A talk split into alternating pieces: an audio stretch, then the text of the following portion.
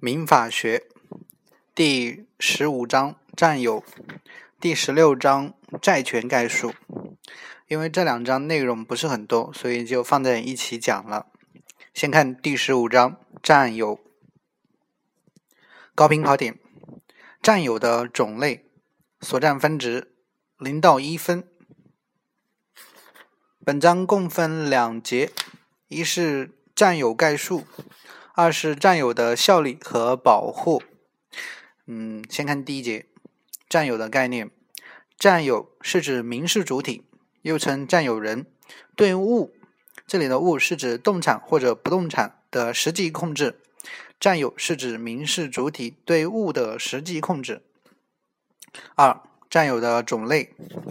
占有的种类共分四类：一是有权占有与无权占有；二。自主占有与他主占有，三直接占有与间接占有，四善意占有与恶意占有。啊，具体内容就不讲了，因为很简单。第二节占有的效力和保护：一、占有人的权利；二、占有人的义务。主要这两点，先看一，占有人的权利。对占有的保护仅基于占有这一事实，而不论占有人的占有为何种占有，即使是恶意的无权占有，也受到法律的保护。第三人不得再行侵害。这里有三个小点：一、占有人的自力救济；二、占有人的保护请求权；三、占有人的损害赔偿请求权。嗯，这三点是占有人的权利。再来看占有人的义务，也是三类三项：一、占有人保管标的物的义务；二、恶意占有人的损害赔偿权；三、孳息返还义务。啊，这里需要补充的是占有与物权的关系。四点：一、占有与物权保护。占有制度具有保护物权人对物的事实支配。以维护社会秩序与和平的社会作用。二、占有与善意取得。善意取得是法律为交易安全而赋予占有以公信力，故善意取得要以对方的占有状态为前提。三、占有与时效取得。时效取得以占有他人的物为基本要件。四。占有与先占取得，先占是以所有的意思占有无主动产而取得其所有权的法律事实，是所有权原始取得的方式的一种。重点法条：物权法第二百四十二到二百四十五条。第十六章债权概述。高频考点：一、不当得利；二、无因管理；三、物权与债权的区别；四、债务承担；五、债的抵消；六、债的提存。所占分值两到十分。本章共分四节，分别是。第一节债的概念和种类，第二节债的发生和变更，第三节债的消灭，第四节不当得利和无因管理。先看第一节债的概念和种类，三个小点：一、债与债的概念；二、债的构成要素；三、债的种类。先看第一。债与债权的概念，债是特定人之间请求为特定行为的民事法律关系。债的关系又称债权债务关系，具有主体、内容、客体三个要素。这种民事法律关系中，债权人享有的请求对方，这里的对方是指债务人，做出一定的行为的权利，即为债权。二、债的构成要素三个：一、债的主体。债的主体是参与债的法律关系的当事人，包括权利主体及债权人和义务主体及债务人。债权作为一种相对人，其权利主体和义务主体都是特定的。二、债的内容。债的内容是债权人享有的权利和债务人负担的义务，即债权和债务。三、债的客体指债权人的权利和债务人的义务共同指向的对象。债的客体是给付行为，而给付的内容则既可以是物，包括有价证券、货币，也可以是劳务，还可以是知识产权等。三、债的种类，四类，或者这说四个角度、四个维度。第一个是依据是否具有当事人之间订立的合同，债可以分为合同之债，又称议定之债，和非合同之债，又称法定之债。第二，依据债的标的物是特定物还是种类物，债可以分为特定物之债。种类物之债。第三，依据债权人、债务人是否各为一人，债可以分为单一之债。这里的债权人、债务人皆为一人，和多数人之债。这里的债权人、债务人一方或者双方是多数人。第四，依据多数人。依据多数债权人或多数债务人之间对债权或债务的承受情况，债可以分为按份之债、连带之债。注意，按份之债、连带之债都是多数人之债。先看按份之债，几个债权人或者债务人各自按一定的份额享有债权或承担债务，即为按份之债。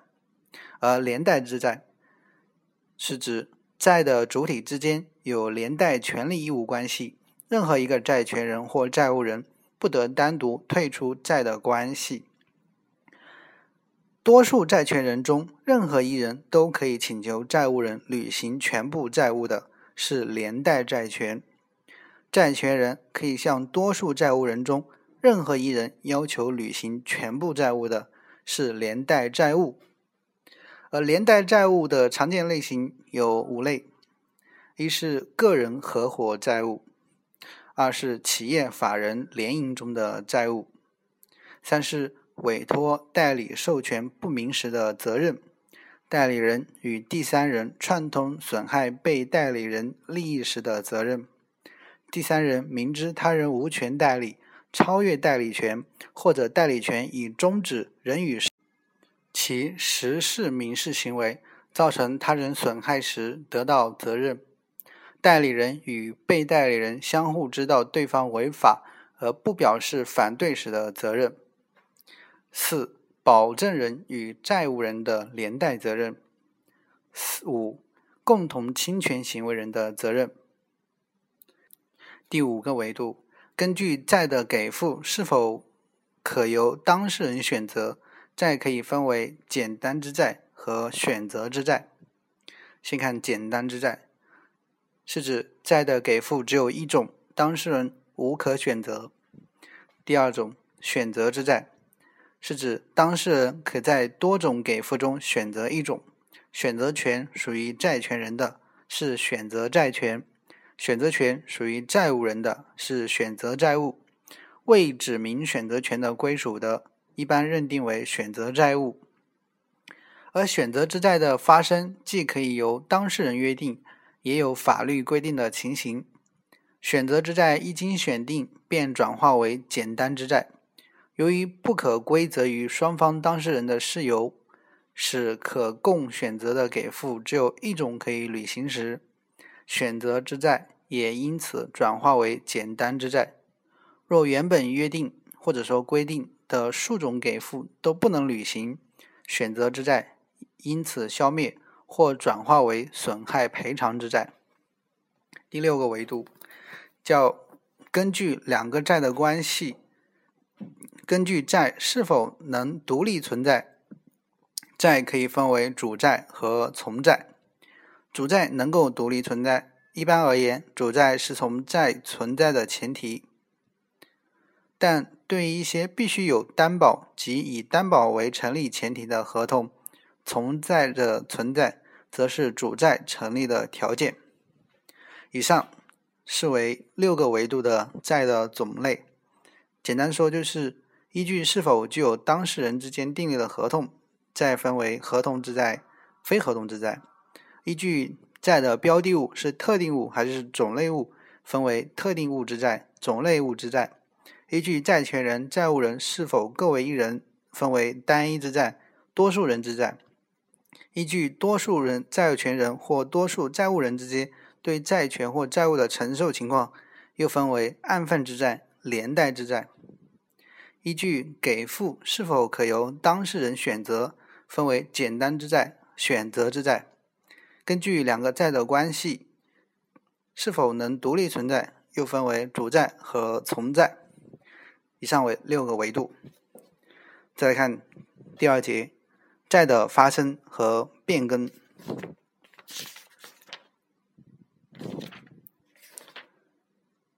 两点：发生、变更。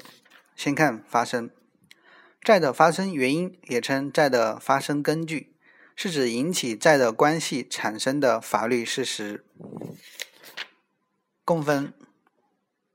五点，一是合同，合同是平等主体的自然人、法人、其他组织之间设立、变更、终止民事权利义务关系的协议。二，单方允诺，单方允诺也称单独行为或单方约束行为，是指表意人向相对人做出的为自己设定某种义务，使对方取得某种权利的意思表示。三、侵权行为，侵权行为是指不法侵害他人的合法民事权益的行为。依法律规定，侵权行为发生后，加害人负有赔偿受害人损失等义务，受害人享有请求加害人赔偿损失等权利。四、无因管理，无因管理是指没有法定的或者约定的义务，为避免他人的利益受损失。而为他人管理事务或者提供服务的行为。第五，不当得利。不当得利是指没有合法根据而获得利益，并使他人利益遭受损失的事实。取得不当得利的一方，应当将所获利益返还于受损失的一方，因此形成债权债务关系及不当得利之债。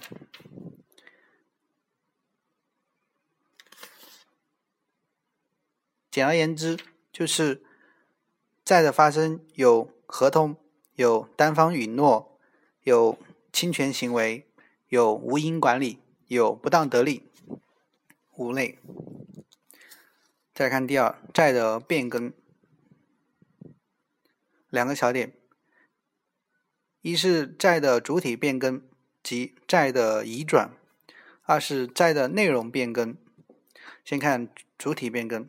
债的移转，债债的移转的概念，是指债的主体发生变更，即由新的债权人、债务人代替原债权人、债务人，而债的内容保持同一性的法律事实。再来看债权让与，债权让与的概念。债权让与是指不改变债的关系的内容，债权人将其债权转移于第三人的法律行为。其中的债权人称为转让人，第三人称为受让人。债权让与的要件：债权让与一般应具备以下四个条件：一、需存在有效的债权；二、被让与的债权需具有可让与性。三、让与人与受让人需就债权的转让达成协议，并且不得违反法律的有关规定。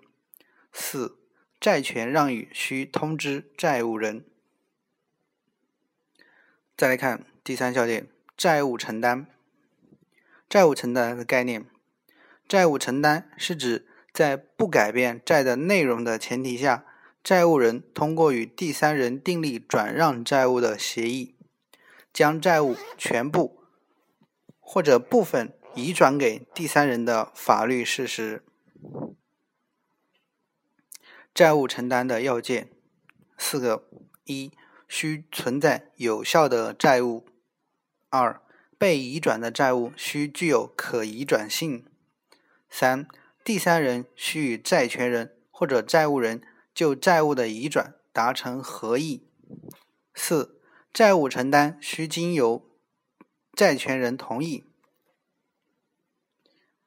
第三小点，债务承担的效力。三个：一、第三人取得债务人的法律地位；二、抗辩权随之转移；三、从债务一并随之转移。第四小点，债的概括承受。债的概括承受是指债的一方主体将其债权债务一并移转移第三人。债的概括承受。可为全部债权债务转移，也可为部分债权债务的转移。在后者，可因对方当事人的同意而确定原当事人和承受人的份额。如无明确约定，在原当事人和承受人之间发生连带关系。第二点，债的内容变更。债的内容变更是指在不变更主体的情况下。对债的内容进行改变，如改变标的物、改变履行条件。第三节，债的消灭。四个小点：一是债的消灭的概念，二是清偿，三是抵抵消，四是提存。先看概念。债的消灭是指基于某种法律事实的关系，债在客观上不复存在。债的消灭必须基于一定之原因。债之消灭的共同原因有五种，分别为清偿、抵消、提存、混同和免除。合同之债的消灭还有一种特殊情况、特殊原因，即为解除合同。先来看清偿，清偿是指债务人依照法律规定或合同约定履行合同义务，从而实现债权人债权的行为。清偿与履行的意义相同，均为合同消灭的主要原因。关于清偿的具体规定，参见合同的履行部分。再看抵消，抵消的概念。抵消是指双方互负同类给付债务，各使其债务与对方的债务在对等额内相互消灭的法律行为。抵消权在性质上为形成权，当事人以单方意思表示即可发生效力。抵消的种类，抵消依其发生依据的不同，可以分为法定抵消与合意抵消。我国合我国合同法第九十九条和第一百条分别对单方抵消与合意抵消做了规定。单方抵消是指当事人互负到期债务，这里的“负”是负责的“负”。该债务的标的物种类、品质相同的任何一方，可以将自己的债务与对方的债务抵消。但依照法律规定或者按照合同性质不得抵消的除外。二、合意抵消是指当事人互负债务，标的物种类、品质不相同的，经双方协商一致的，也可以抵消。单方抵消的要件，这里需要讲一下，四个：一。必须是双方当事人互负债务、互享债权。二、双方互负债务，必须其给付种类相同，但在破产抵消时不需种类相同。三、必须是双方债务已届清偿期。但是这里有两项例外，这两项例外分别是：一，在破产时，债权人享有破产抵销权，均无需均无需借清偿期；二，主张抵销的一方的债权到清偿期，对方被抵销之债权没有到清偿期的，也可以主张抵销。第四个要件。需双方债务均不属于不能抵消的债务，例如基于人身损害赔偿而发生的债权加害一人一方不得主张抵消。注意，主张抵消之一方的债权必须没有过诉讼时效，对方的债权过了诉讼时效，仍然可以抵消。四小点。抵消的效力有二：一、双方互负的债务按照抵消数额消灭；二、抵消具有溯及力，即因抵消而消灭的债权债务关系可以追溯到最初可行使抵消之时消灭。五、抵消的方法：抵消应由抵消权人以意思表示。向受动债权人为之，自受动债权人了解或通知到达受动债权人时发生效力。二、抵消的意思表示不得附有条件或期限。再来看第四种提存。提存的概念，提存是指债务人在其债务已到。履行期限，因债权人的原因无法向债权人履行义务，将标的物提交有关部门予以保存，从而消灭债权债务的法律制度。提存的原因有五项，分别是：债权人无正当理由拒绝受领；债权人下落不明；债权人死亡未确定继承人。丧失民事行为能力，未确定监护人，其他基于债权人的原因无法履行情形的，提存的标的，提存的标的为债务人依约定应当交付的标的物，提存的标的物以适于保存为限，标的物不适于提存或者提存费用过高的。债务人依法可以拍卖或者变卖标的物，提存所得价款。提存的时效有五有五点：一、债权人与债务人之间的债权债务归于消灭，标的物之所有权转归债权人；二、提存期间标的物之孳息归债权人所有。标的物意外灭失或损坏的风险，亦由债权人承担。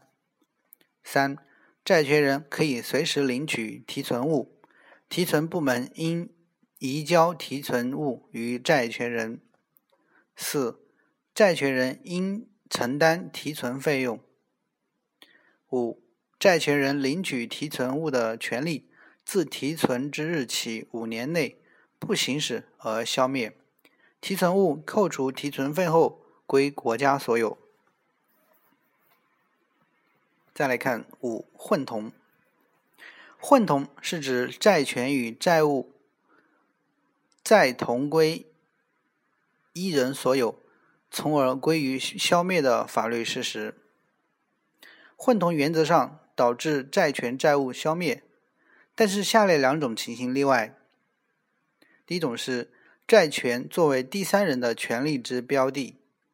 第二种是票据债权在到期之前转让到债务人手中不消灭。第六类免除概念，免除是指债权人以抛弃其债权为目的之单方民事法律行为。免除的法律特征有四个：一、免除在我国是单方民事法律行为；二、免除是有相对人的民事法律行为，于意思表示到达债务人时生效；三、免除是无因行为；四。免除的意思表示一经生效即不得撤销。简而言之，就是债的消灭包括清偿、抵消、提存、混同和免除。合同之债的消灭还有一种特殊的原因，即为解除合同。以上为第三节债的消灭的内容。再来看第四节。不当得利和无因管理，这里仅有一个表格作为辨析。两者不当得利和无因管理在概念、构成要件、成立后的效力三个方面的区别。先看不当得利，在概念上是没有合法根据取得财产。而致他人受损，在构成要件上有四个，分别是：一方获得利益，他方受到损失，一方获利的和他方受损之间有因果联系，获益没有合法根据。在成立后的效力上，不当得利具有。这些特征成立后，当事人之间产生债的关系，获益一方有返还利益的义务，包括原物、孳息及利用原物取得的其他利益。返还数额与获益在损害之间的选择方式为：一、受益方为善意时，返还标准就低不就高；二、受益方为恶意时，返还标准就高不就低。